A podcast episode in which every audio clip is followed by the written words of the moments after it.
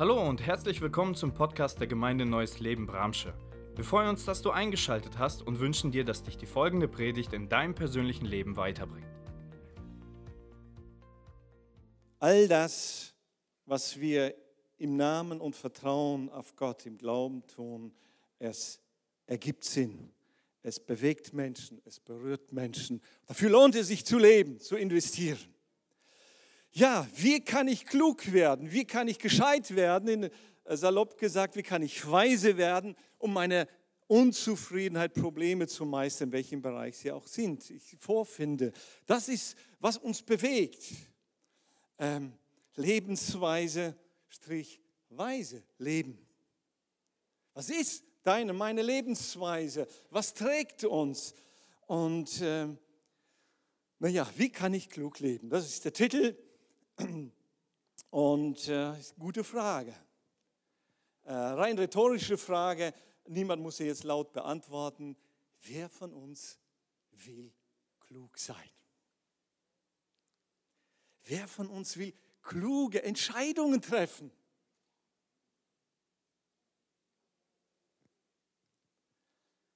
Das sind doch Dinge, die uns bewegen. Wer will schon von uns einfach dumm sein und dumme Sachen machen? Das wäre wirklich dumm. Die wollen alle klug sein, kluge Entscheidungen treffen und so weiter. Und so kommen wir zu unserem Bibeltext, Sprüche 7, Verse 7 und 8. Halte dich nicht selbst für klug. Begegne den Herrn mit Ehrfurcht und meide das Böse. Das bringt Heilung für deinen Körper und belebt dich mit neuer Kraft. Nun, lass uns mal kurz diesen Bibeltext noch mal länger anschauen. Der erste Vers ist etwas, was uns sehr anspricht. Ja, sagt, ja, das will ich haben. Ja, ähm, oh, das spricht uns gar nicht an. Das war jetzt auch rhetorisch. Eigentlich gar nicht. Wir wollen alle den achten Vers.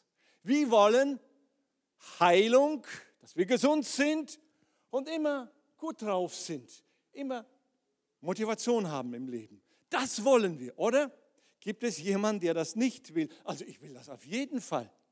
Ich werde immer wieder gefragt. Gestern haben einige mich gefragt, sag mal, bist du auf Diät, äh, du ernährst dich gesund und sensitiv. Sag mal, wie, wie? Vers 8 ist die Folge von Vers 7. Ist das Ergebnis, die Frucht. Wir wollen das Ergebnis, aber nicht die Schritte dahin gehen, den Weg dahin. Wir wollen irgendwo hinkommen, ohne uns die Mühe zu machen, den Weg dahin zu gehen, oder? Das ist so menschlich. Und besonders, wenn wir mal die Augen schließen. Und das ist sehr, sehr innen und populär. Träum mal. Und wir träumen und wir sind und, und so weiter. Und dann schließen wir die Augen und träumen. Und ja, sind so genial. Dann müsste man sagen, jetzt machen wir die Augen auf. Willst du den Weg zu diesem Traum gehen? Schritt für Schritt. Das ist Vers 8, äh, 7. Der zeigt uns den Weg dahin. So kommst du zu Gesundheit und du hast immer neue Kraft. Nun, wir wollen klug sein, das ist klar. Und wie man klug wird, klug sein kann. Nun, äh, was ist denn Klugheit, Weisheit? Ich habe einfach mal so einfach ein paar Begriffe gesammelt, die versuchen das zu erklären. Klugheit kann bedeuten Intelligenz, Intelligenz, große geistige Fähigkeit.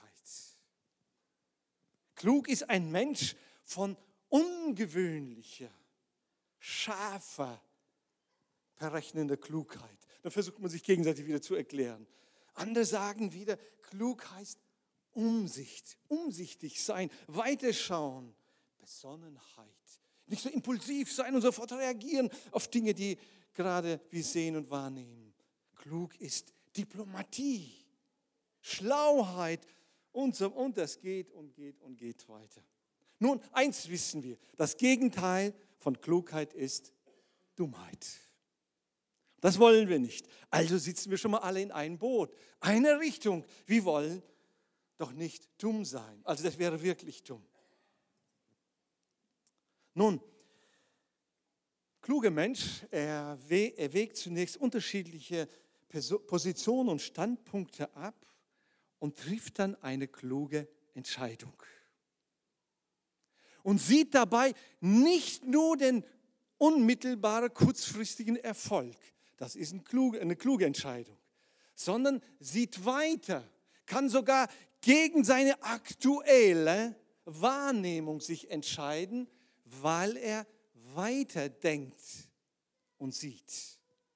Oder weil es seiner moralischen, ethischen Vorstellung widerspricht. Das ist Klugheit. Ganz klar können wir lesen in verschiedenen Lexika, es wird von vorne nach hinten und das kommt bei heraus. Ein kluger Mensch ist sogar ein persönliches Ziel hinten anzusetzen, anzustellen. Wenn er sagt, es ist zwar mein Ziel, aber es führt nicht zum Erfolg, den ich eigentlich mir dabei wünsche. Nun, wir fangen jetzt bei dem Ergebnis beim Vers 8 an, was wir alle sein wollen. Gesund. Vers 8, das bringt Heilung für deinen Körper und belebt dich mit neuer Kraft. Ich breche das mal runter in unserer Sprache, versuche ich mal mit anderen Worten, das bringt dir Gesundheit und Motivation. Das ist die Aussage. Äh, noch, noch anders könnte man sagen, du wirst fit sein und kein Burnout bekommen. Das sagt diese Bibeltext aus. Wenn du so und so lebst, wirst du fit sein und kein Burnout bekommen. Also das heißt nicht, dass wir nicht mehr krank oder müde werden, aber es bringt uns Gesundheit. Und sagt sogar Gesundheit für deinen Körper. Also es, äh, da ist wirksame Medizin da. Nun, im Urtext, im Hebräischen, da gehe ich jetzt mal ausnahmsweise darauf ein, heißt es, das bringt Genesung für deinen Nabel. Jetzt gehe ich mal ein bisschen tiefer ein. Was ist denn Nabel, unser Nabel? Ja, ganz einfach. Dein Nabel ist der Mittelpunkt deines Körpers. Ist exakt in der Mitte platziert. Also es geht um etwas total Zentrales. Dein Mittelpunkt muss heil werden.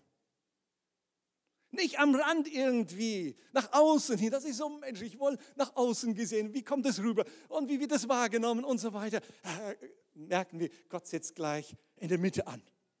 Der Mittelpunkt eines Körpers. Und wo kommt der her? Wo ist der Ursprung? Ich habe ein Bild mitgebracht. Ah, da kommt unser Nabel her. Damit hat alles begonnen. Dein und mein Leben hat damit begonnen. Die Versorgung über die Nabelschnur. Das ist die Aussagekraft und Bedeutung von dem Zeichennabel. Schon merkwürdig. Welche Bedeutung hat es heute noch? Ist einfach da. Für Mensch, vergiss es nicht, wo du herkommst. Du warst völlig ausgeliefert und angewiesen auf die Nabelschnur. Sie hat die all deine Versorgung gebracht. Und die zweite, das war die perfekte Entsorgung für all das, was raus musste. Die Nabelschnur im Bauch der Mutter versorgt das ungeborene Baby mit allem, was es braucht, mit allen Nährstoffen und all die Abfälle werden entsorgt. Und wenn das gestört wird, wenn das durcheinander kommt, kann nur Krankheit bei rumkommen. Und die Bibel, Gott sagt, das wäre doch mal klug, da anzusetzen. Nicht irgendwo, sondern ganz zentral und da die richtige Medizin bekommen, dass da Genesung kommt.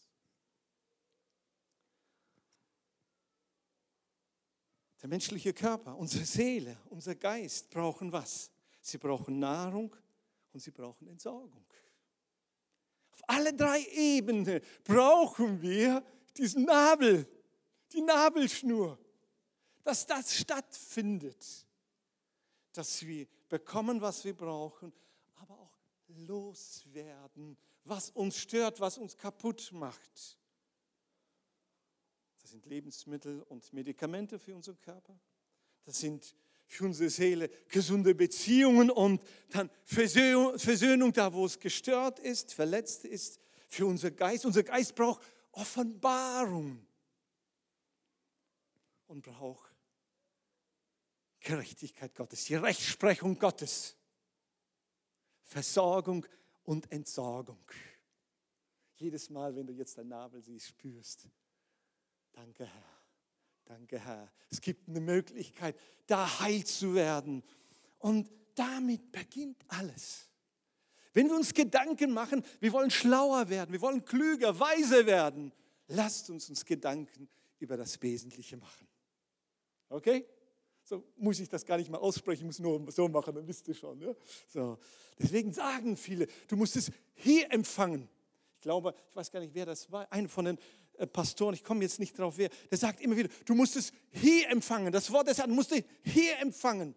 Hier drinnen. Ja, genau. Hier in der Mitte. In der Mitte deines Seins, deines Werdens und auch deiner Zukunft. Hier heil werden. Und wir wollen ganz oft einfach nur die Ergebnisse haben. Aber lasst uns jetzt mal die Schritte dahin, dahin, zu einem Gesunden, zu einer Heilung äh, unser, unseres Körpers, unserer Seele und unseres Geistes, wie wir dahin kommen. Das lesen wir ja in Vers 7.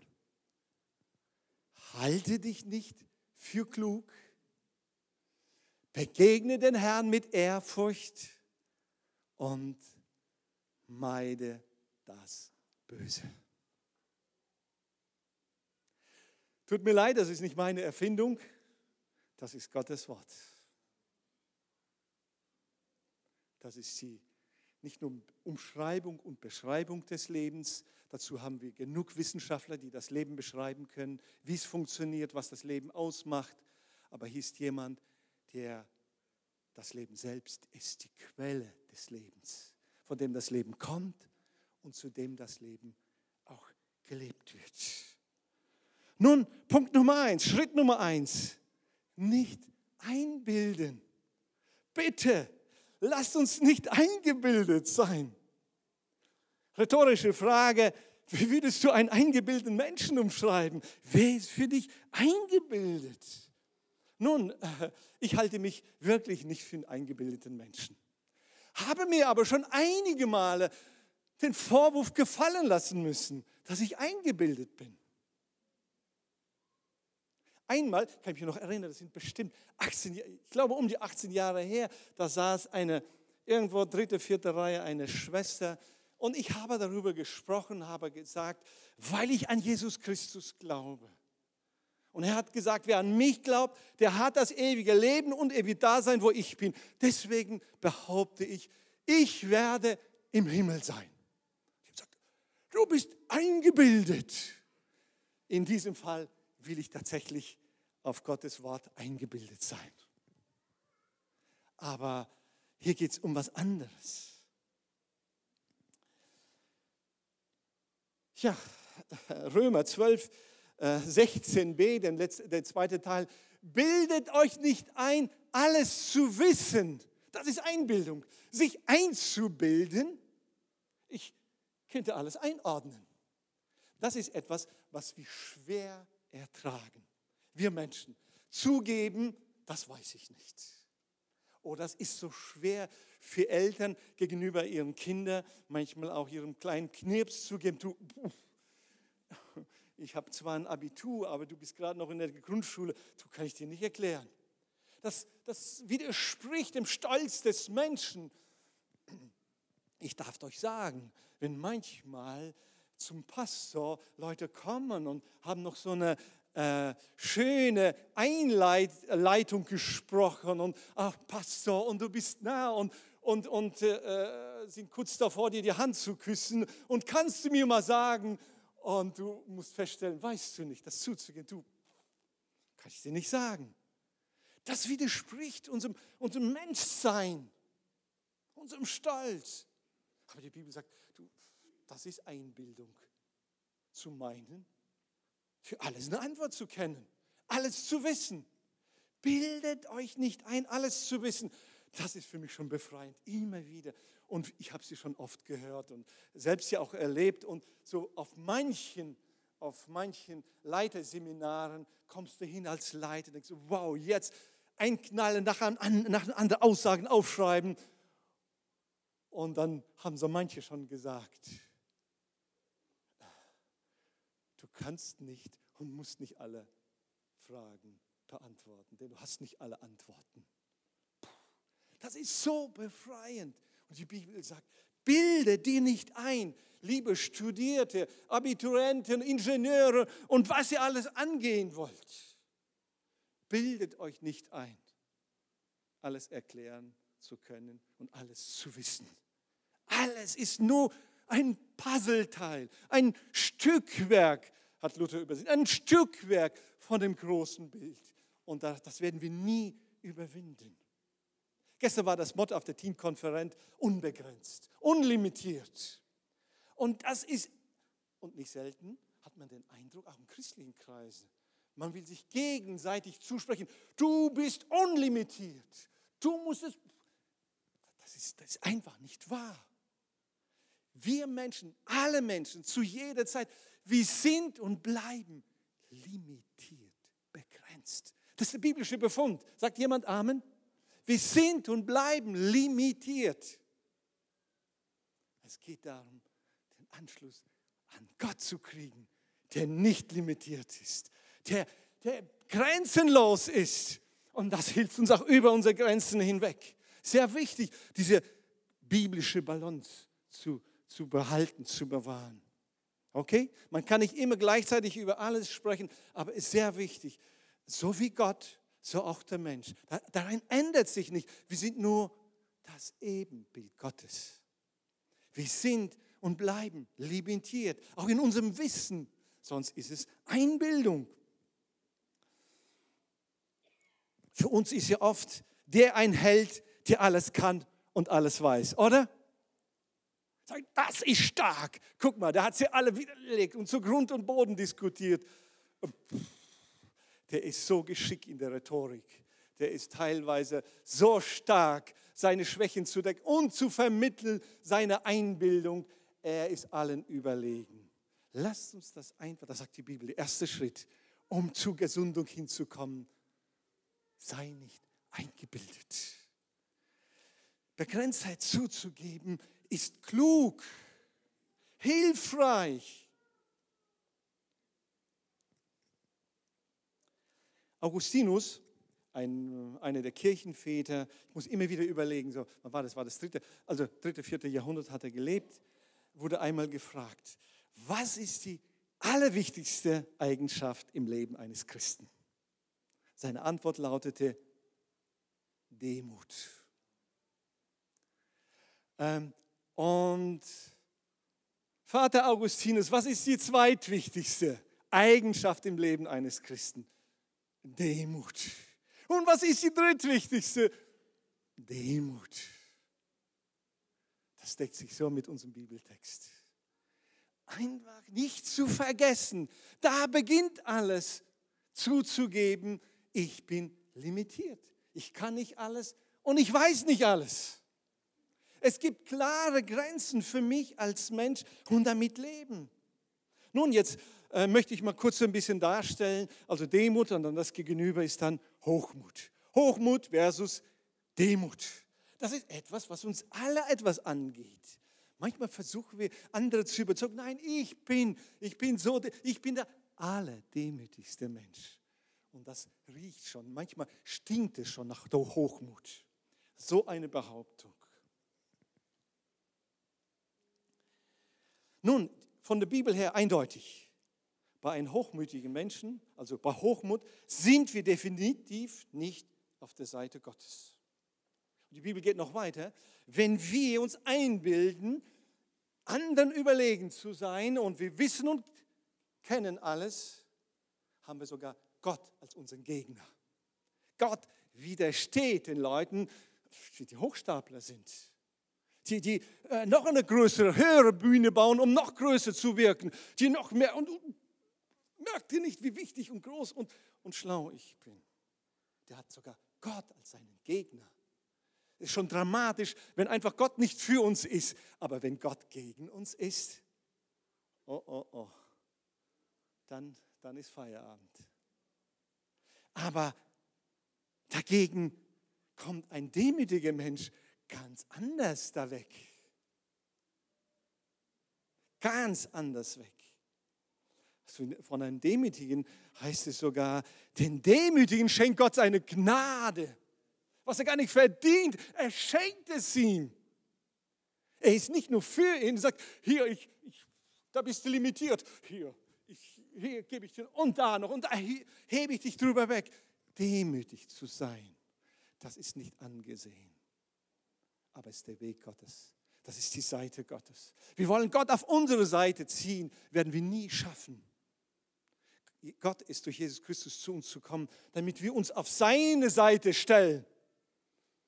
Und wenn wir auf seine Seite sind, das ist demütig werden, dann ist er auf unserer Seite. Und dann ist er für uns und beschenkt uns. Hochmut, was, ist, was könnte das sein? Was könnte uns da noch an Aussagen weiterhelfen? An sich selbst zu vermessen. Also was schätzt ihr? Ihr dürft, dürft ihr ein, äh, einrufen, was schätzt ihr, wie groß bin ich? In, in Zentimeter oder 1, und? 1,79. 1,80 zu wenig. 1,83 zu wenig. Ja, 1,84. Also ich bin nicht 1, Anton, was waren das? Knapp über 90, er ist größer, also ich muss ja hochgucken. Ja, also 1,84. Hochmut heißt zu vermitteln und einen Eindruck zu erwecken. Ich wäre, was weiß ich, zwar 50, drei Meter, sinnbildlich gesprochen, sich größer zu machen, als man wirklich ist. Ich muss mich, Demut heißt jetzt aber auch nicht, sich kleiner zu machen. Ach, ich bin 0, 0, und. Nein, aber sich nicht zu vermessen, dann würde ich den Zollstock da unten halt anhalten, damit ich größer herauskomme. Hochmut, sich selbst vermessen, zu vermessen. Hochmutig ist der Mensch, der seine Abhängigkeit von Gott und sein Angewiesensein auf Gott sich selbst nicht eingesteht. Er will sich das nicht eingestehen. Ich bin abhängig und angewiesen auf Gott. Sondern ich muss es selbst in den Griff bekommen. Ich muss mein Leben selbst meistern. Abhängigkeit zuzugeben, das ist gegen den Stolz des Menschen. Aber genau deswegen haben wir Gott als Gegner dann, weil wir sagen, Gott, äh, du kannst mir höchstens als netter Dienstleister mal zur Seite stehen. Wenn ich da mal keine Lust habe, wenn ich keine Zeit hat, äh, habe, einfach, ich bin so beschäftigt, äh, um dein Wort zu lesen. Ich habe keine Zeit zu beten und, und nach einer Antwort zu ringen oder sonst. Gott, kannst du es nicht mal eben auf dem Tablet drüber schieben? Äh, ich brauche jetzt eine Antwort, bitte das ist nicht Ausdruck meiner Abhängigkeit von ihm und angewiesen sein auf ihn. Das, äh, ich hoffe, dem einen oder anderen sagt es, was hilft uns. Augustinus wiederum versteht unter Hochmut ein Streben nach verkehrter Hoheit, bei dem der Mensch sich selbst anstatt seinen Schöpfer zu seinem Urgrund macht. Es gibt viele Volkssprüche. Man nennt sie teilweise auch Weisheitssprüche, die genau das fördern und sagen, äh, eine davon hilft dir selbst, dann wird dir auch Gott helfen. Aber erstmal du hilfst dir und dann Gott sagt, nein Gott, ich tue, was ich kann, aber du bist die Quelle meiner Hilfe. Wenn du nicht hilfst, dann hilft mir meine Hilfe, meine Selbsthilfe überhaupt nicht. Es schleicht sich so ein, weil es so typisch menschlich ist und so weiter. Also den Schöpfer als seinen Urgrund, Quelle, als höchste Autorität anzuerkennen. Und Demut, da gehen wir nochmal ein, ist Bescheidenheit, Ergebenheit und selbst Erniedrigung. Eine klare Definition von Demut. Wir sollen niemals andere erniedrigen, sondern uns selbst. Das ist ein gewaltiger Unterschied. Wenn ich andere erniedrige, habe ich Gott als Gegner. Wenn ich mich erniedrige, fällt mir seine Gnade zu. Ja, wir können da jetzt nicht zu weit eingehen. Hier geht es nicht kleinreden und das, was da ist, aber zu erkennen, es gibt einen Gott, der, der, der, der kann ich nicht begreifen. Aber ich darf zu ihm kommen. Es gibt einen, einen Weg. Ich bin nur Staub.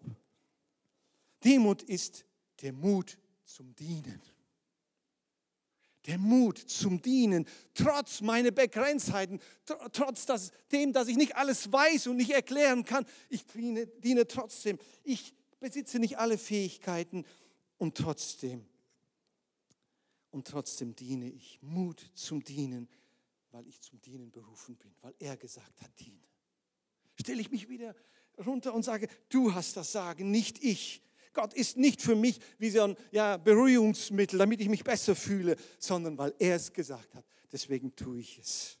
Und nun, und manchmal ist es auch, ja, das auch für Leiter und manchmal äh, äh, hat man den Eindruck, auch ein, ein, ein Pastor kann ein Pastor sein, um sich selbst zu verwirklichen. Sagt, ich wollte schon immer, es war schon immer mein Traum. Aber wenn nicht der Dienst deine Motivation war, mein Beileid, wo das hinführen kann. Wenn er dient und das ist sein Dienst, zu Leiter, Pastor zu sein, dann ist er am richtigen Platz.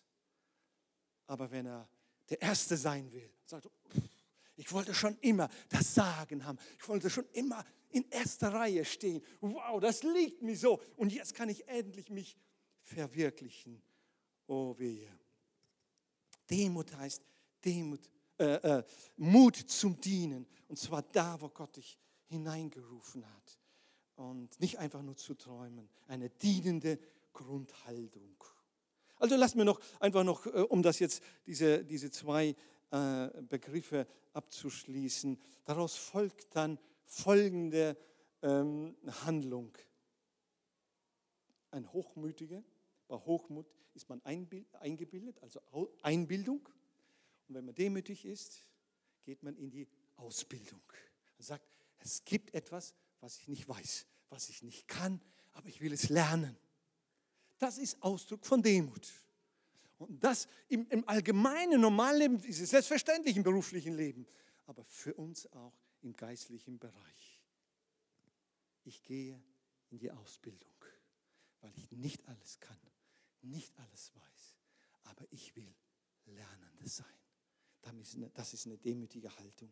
Die Bibel sagt äh, uns, dass die Demut extrem wichtig ist. Sprüche 1533b, der Ehre geht Demut voraus.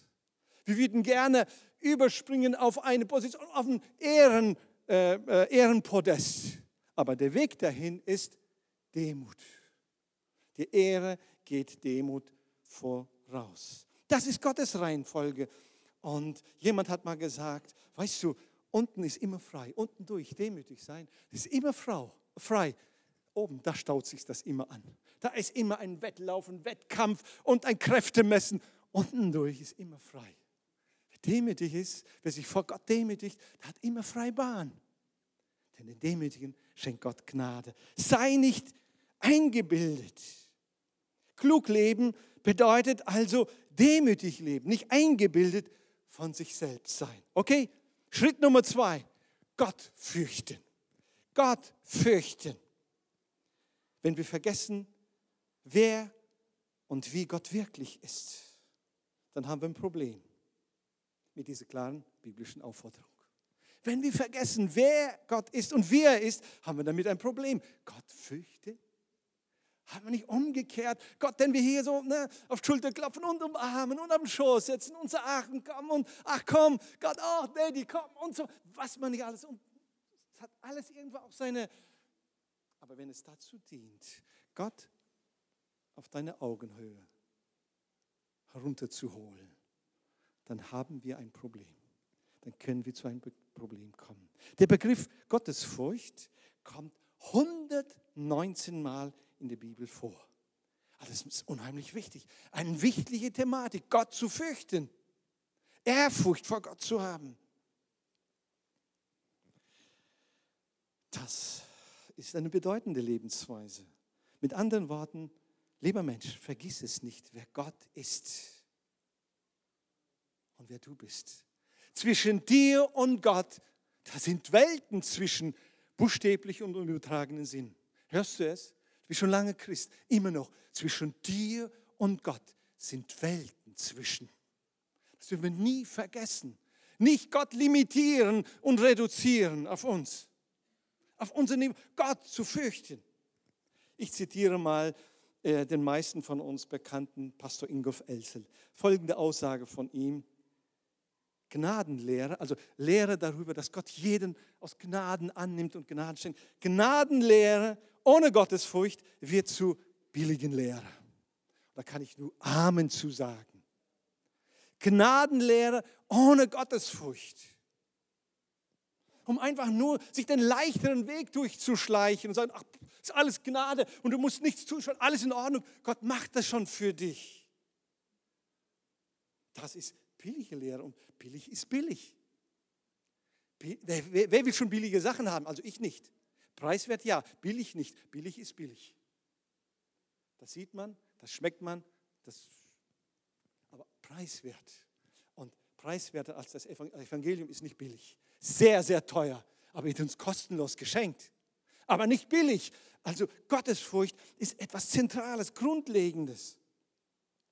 Und Gottesfurcht macht auch theologisch einen Riesenunterschied. Ein gewaltiger Unterschied. Schauen wir mal auf die zwischenmenschlichen Beziehungen. Was braucht es, um mit anderen Menschen gerne zusammen sein zu wollen? Ähm, wann ist es uns angenehm, jemandem zuzuhören, mit jemandem sprechen zu wollen? Wann, wann fühlen wir uns da wohl? Ich glaube und behaupte, wenn wir einander mit Respekt und Wertschätzung begegnen. Kannst du dem zustimmen? Wenn du dein Gegenüber wahrnimmst, okay, er nimmt dich ernst. Auch wenn du weißt, okay, er ist jetzt nicht mit einverstanden, aber er nimmt dich einfach als Mensch, als Person ernst, hört dir zu. Das, das ist eine, eine Einladung, äh, dein Herz zu öffnen, anzuvertrauen. Es braucht Respekt und Wertschätzung für die zwischenmenschliche Beziehung. Respekt ist Achtung des anderen. Einander auf Augenhöhe zu begegnen. Aber nochmal, das ist für die zwischenmenschliche Beziehung. Und das ist sehr, sehr wichtig. Wenn du mit deinen Mitmenschen respektlos umgehst, ich will dich einfach im Namen Jesu warnen. Mach dich Gott nicht zu deinem Gegner. Selbst Gott geht nicht äh, äh, respektlos mit Menschen um. Wir haben jedem Menschen, auch der, der total verrückte Ideen hat und, und Ansichten hat, mit Wertschätzung als Mensch und respektvoll zu begegnen, umzugehen. Aber mit Gott auf Augenhöhe? Schauen wir uns mal kurz Jesus und seine Jünger an. Wir wissen ja, Jesus hatte zwölf engste Jünger. Einverstanden? Zwölf. So, zehn und nochmal zwei. Zwölf Jünger. Wie hieß der Jünger, der am nächsten, am vertrauensvollsten mit Jesus kommunizierte. Wer hat Idee? Johannes. Johannes. Petrus war, der wagt es hineinzuplatzen und aus. Aber ja, wenn keiner mehr getraut hat, haben sie gesagt, Johannes, du weißt, kannst du mal, kannst du mal Jesus fragen? Und äh, er war, irgendwas hat er an sich und dass Jesus gemeint, ach Johannes, komm, ja, äh, heute würden wir sagen, vielleicht wurde er geneckt, vielleicht äh, wurde von jemand ge gemobbt oder sonst noch. Das ist heute gerade so populär, auch der Begriff, manchmal zu Recht, zu Unrecht. Äh, aber Jesus hatte da irgendwie, die hatten einen ganz besonderen Draht zueinander. Und als Jesus nach seinem Tod, nach seiner Auferstehung, nach seiner Himmelfahrt treffen die beiden sich wieder. Offenbarung 1, Verse 17 und 18. Und Johannes schreibt, als ich ihn, Jesus, sah, fiel ich wie tot vor seine Füße, aber er legte seine rechte Hand auf mich und sagte, fürchte dich nicht, ich bin der Erste und der Letzte. Und der Lebendige, ich war tot und ich bin lebendig für immer und ewig und ich habe die Schlüssel des Todes und des Totenreiches. Hörst du es? Wenn Johannes, der so nah bei Jesus war, so vertrauensvoll, während Jesus als Mensch hier unterwegs war, umging. Und dann ganz klar, als Jesus wieder seine göttliche Rolle eingenommen hatte, Welten dazwischen. Er fiel wie tot um und betete ihn an. Gottesfurcht bedeutet nicht Gott auf Augenhöhe zu begegnen, sondern er ist und bleibt Gott, der Schöpfer. Und wir, ich bin und bleibe seine Schöpfung. Schöpfung, der Geschaffene. Ein Pastor wurde mal gefragt, ich habe es gelesen, die Geschichte, Pastor wurde gefragt äh, zu dem Thema ähm, äh, der Geschichte der König von Narnia oder Narnia, Narnia, ich weiß gar nicht, ähm, ja, also einige, ich weiß, die äh, jüngeren Menschen kennen das. Also ich habe mir eine Folge auch mal angeguckt und gesagt, was ist das, was ist was Komisches? Und irgendwann war es so fasziniert von Louis, einem christlichen Autor. Und, und der sagte folgendes, dieser Pastor. Mir zeigt das Buch, das Buch König der Narnia, von, äh, von Narnia, in geistlicher Hinsicht sehr schön, wie man Jesus kennen, fürchten, ehren und lieben lernt.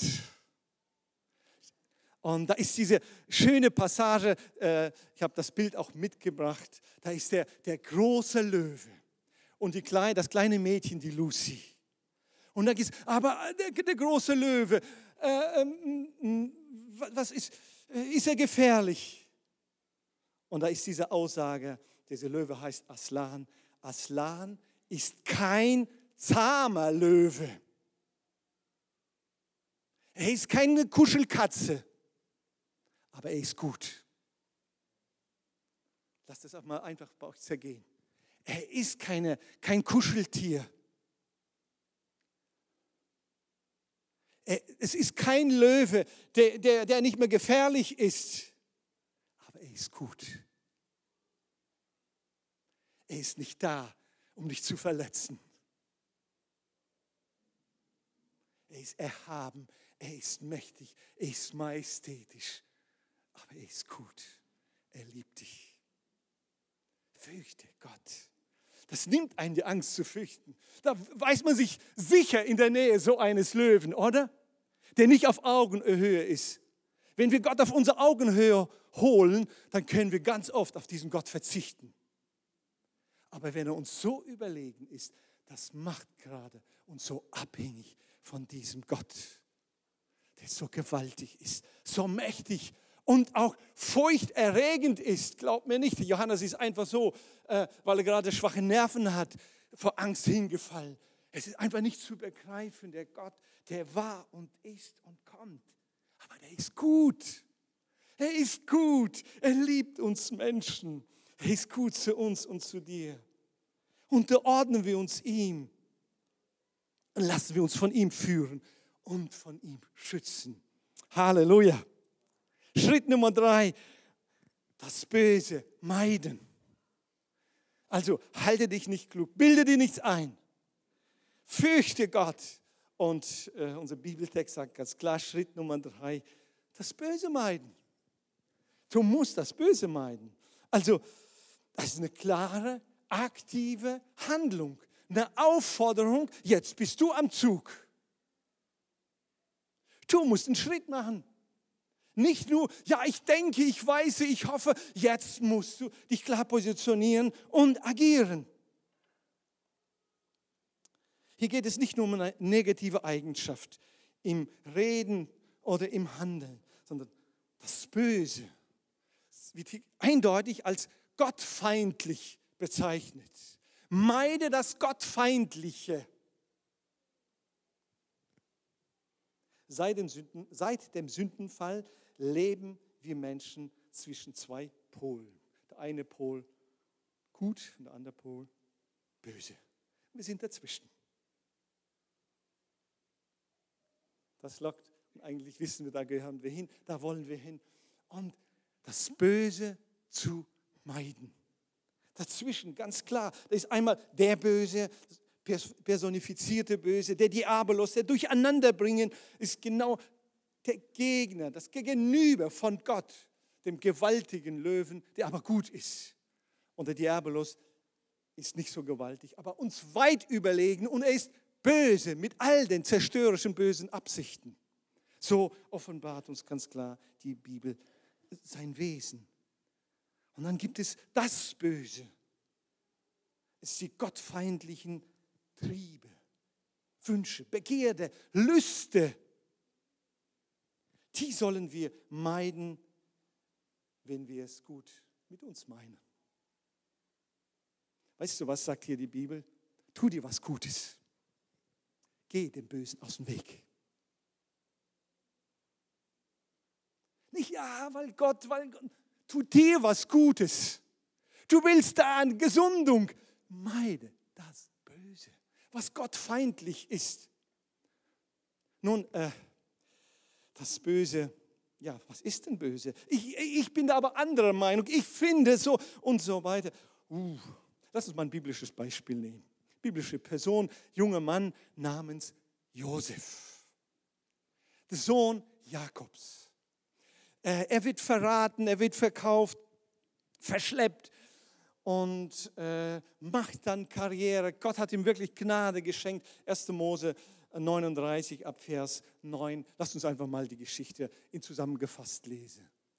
Daher fing, also er landete im Haus Potiphas und war der zweite Mann im ganzen Haus. Daher fing Potiphas Frau an, ihn zu begehren. Also der Sklave, er war, hatte schöne Kleider bekommen, jung, äh, hat, hat gearbeitet. Also nicht, äh, weil er im Fitnessstudio war, weil er gearbeitet hat, sinnvoll seine Muskeln trainiert hatte, sah gut aus. Und, und dann hat die Frau gesagt, Mensch, der sieht so sexy aus. Und mein Mann, der ist auf Reise und der ist da, der ist immer, der verwaltet das Haus und so weiter. Und da fing Potiphas Frau an, ihn zu begehren und forderte ihn auf, mit ihm zu schlafen. Doch Josef weigerte sich. Mein Herr, also Potiphar, vertraute mir alles an. In allem vertraute er mir. Sein, was sein Hauswesen betrifft. Er hat in diesem Haus nicht mehr Macht als ich. Er hat mir nichts vorenthalten außer dir. Denn du bist seine Frau. Wie könnte ich so etwas tun? Es wäre er sagt hier nicht, hört mal genau, er sagt nicht, äh, ich werde geköpft. Das wäre eine große Sünde gegen Gott. Obwohl sie ihn Tag für Tag bedrängte, weigerte er sich, mit ihr zu schlafen. Eines Tages jedoch war keiner der anderen Sklaven da, während er seine Arbeit im Haus nachging. Da packte sie ihn an seinem Gewand und verlangte, schlaf mit mir. Josef riss sich los, ließ sein Gewand in ihre Hand zurück und floh aus dem Haus. Ich habe dazu auch ein Bild mitgebracht. Das, das, das war eigentlich so gut eingepackt. Seine ganze blendende Karriere stand hier auf dem Spiel und menschlich gesehen, das war der nächste Schritt, um alles zu übernehmen. Wenn Josef sich mit, sein, mit der Frau des Potiphas verbündet hätte, die hätten ganz einfach äh, ausgekickt und es wäre einfach nur ein, ein, versehentlicher Unfall und er wäre der Herr des Ganzen. Ein, die, die, Frau des Potiphas, sie wollte, sie wollte schon diesen Standard halten, aber mit einem angesehen, gebildeten, sexy aussehenden jungen Mann. Äh, manchmal, wenn so christliche Filme gezeigt werden und ganz oft sagt, äh, äh hat, hat äh, Lubo mal gesagt, warum ist es ganz oft in den Filmen so? Werden Christen irgendwie so dargestellt? Sie wissen nicht, sie können es nicht und so weiter. Man kann an Gott glauben, man kann, ich weiß nicht, bin ich schlank, bin ich, keine Ahnung was. Man kann fit, man kann munter sein, man kann hübsch sein. Das heißt nicht, all das schlecht machen. Wissen, ich weiß, an wen ich glaube, mein Schöpfer, der mich geschaffen hat. Wie auch immer, wie, wie, äh, welchen Eindruck zu erwecken. Und Josef, er zitiert, das ist böse. Das ist gottfeindlich. Es wäre eigentlich der letzte Schritt, um alles zu übernehmen. Hey Josef, das Schicksal meinte es gut mit dir. Sei doch nicht so blöd. Es ging hier über Tage. Was meinte, was in ihm losging? Er war schon so lange von zu Hause weg. Junger Mann, endlich mal jemand, der ihm die Würde sagt, und ich will dich haben, nicht begehrig, du bist der Beste, der Stärkste. Das ist für einen Mann, das ist eigentlich alles. Er sagt, nee, nee, ist nicht alles. Gott Gott, der definiert hat, was gut und böse ist. Nicht ich definiere, was gut und böse ist. Gott hat schon definiert. Sagt, das ist gut und das ist böse. Und das, was Gott als böse definiert hat, das zu meiden, wegzulaufen. Wenn es ein muss, Augen schließen, weglaufen. Josef hatte seine Kämpfe, aber es war ein Moment, hier musste nur noch, wie heißt es so schön, Füße in die Hände und ab, weg. Es war keine, ja, das habe ich schon erklärt, das war nicht irgendwie jemand, jetzt äh, kommt die Sonne ein bisschen raus, wenn man Richtung Bersenbrück fährt, stehen sie wieder prostituiert an der Straße, am Straßen. Das war eine ganz andere Nummer hier. Aber es war böse. Deswegen laufe ich weg, meide es. Wie könnte ich etwas tun? Wisst ihr was? Das ist praktisch gelebte Gottesfurcht, das Böse zu meiden, was wir bei Josef sehen. Ich lese noch die letzte Bibelstelle, Hiob 28, 28. Hiob, ein Mann, der, der erhaben war, der angesehen war, der reich war, äh, ehrfürchtig, gottesfürchtig war und dann alles verloren hatte so ein erfahrener Mann, gläubiger Mann und macht dann so eine Aussage. 28, 28. Und so spricht er Gott zu den Menschen. Ehrfurcht vor dem Herrn zu haben, ist Weisheit. Und dem Bösen aus dem Weg zu gehen, das ist Erkenntnis.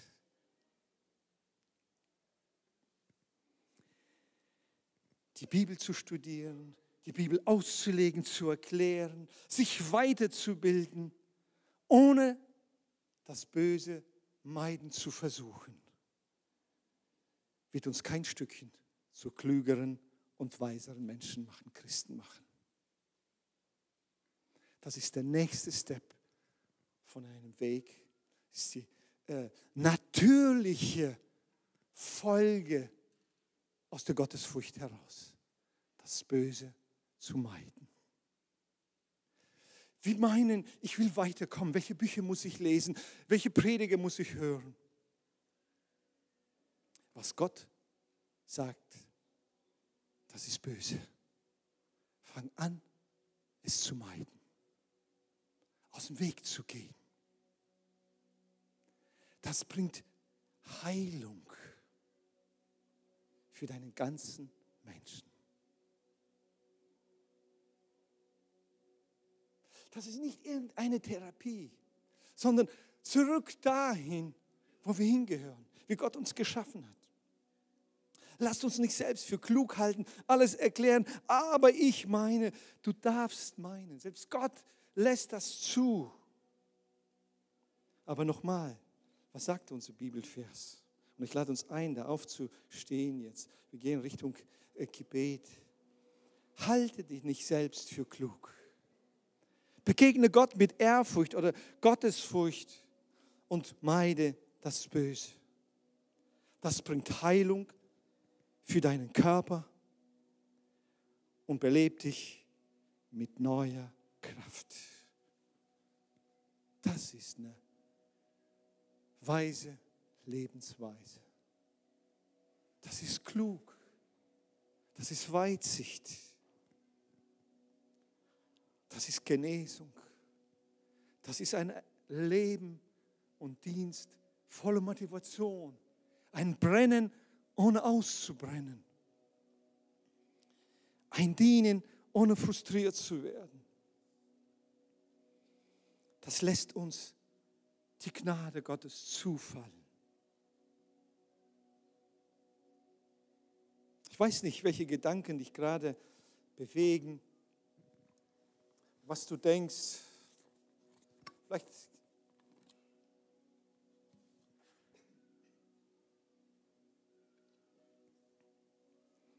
Vielleicht bist du in etwas überführt worden. Gott ist immer noch derselbe. Er lädt uns ein und sagt, akzeptiere, dass du begrenzt bist, dass du nicht alles weißt, nicht alles erklären kannst.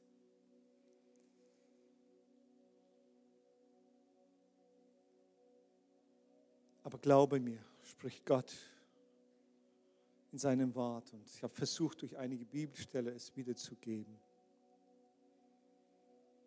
Vertraue mir, dass ich alles weiß und alles kann. Lass mich Gott sein. Und bleib du Mensch, der von mir abhängig ist und für den ich Gnade um Gnade bereithalte und zufallen lasse. Bilde dir nicht ein, besser zu sein als andere Menschen. Bilde dir nicht ein, ohne Gott es selbst schaffen zu können, zur Vollkommenheit zu gelangen.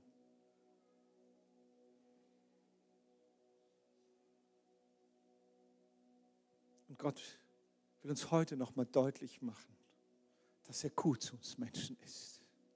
Er ist erhaben, er ist mächtig, aber er ist gut deswegen meide das Böse. Meide das Böse. Ich habe den Eindruck, das nochmal unterstreichen zu sollen. Meide das Böse. Du quälst dich gerade mit Gedanken und du weißt schon, was böse ist. Weil der Heilige Geist dir gesagt hat, hör auf damit. Lass es hinter dir. Gott verurteilt dich nicht weil du dich schon selbst da verurteilst. Lass es einfach hinter dir. Gebe es Gott ab. Gebe es Gott ab. Meide es. Entscheide dich für ein Leben, das Gott ehrt. Wir hoffen, die Predigt hat dich angesprochen. Solltest du noch Fragen haben, dann freuen wir uns, von dir zu hören. Send uns gerne eine E-Mail an info@gnl-bramsche.de. Gott segne dich.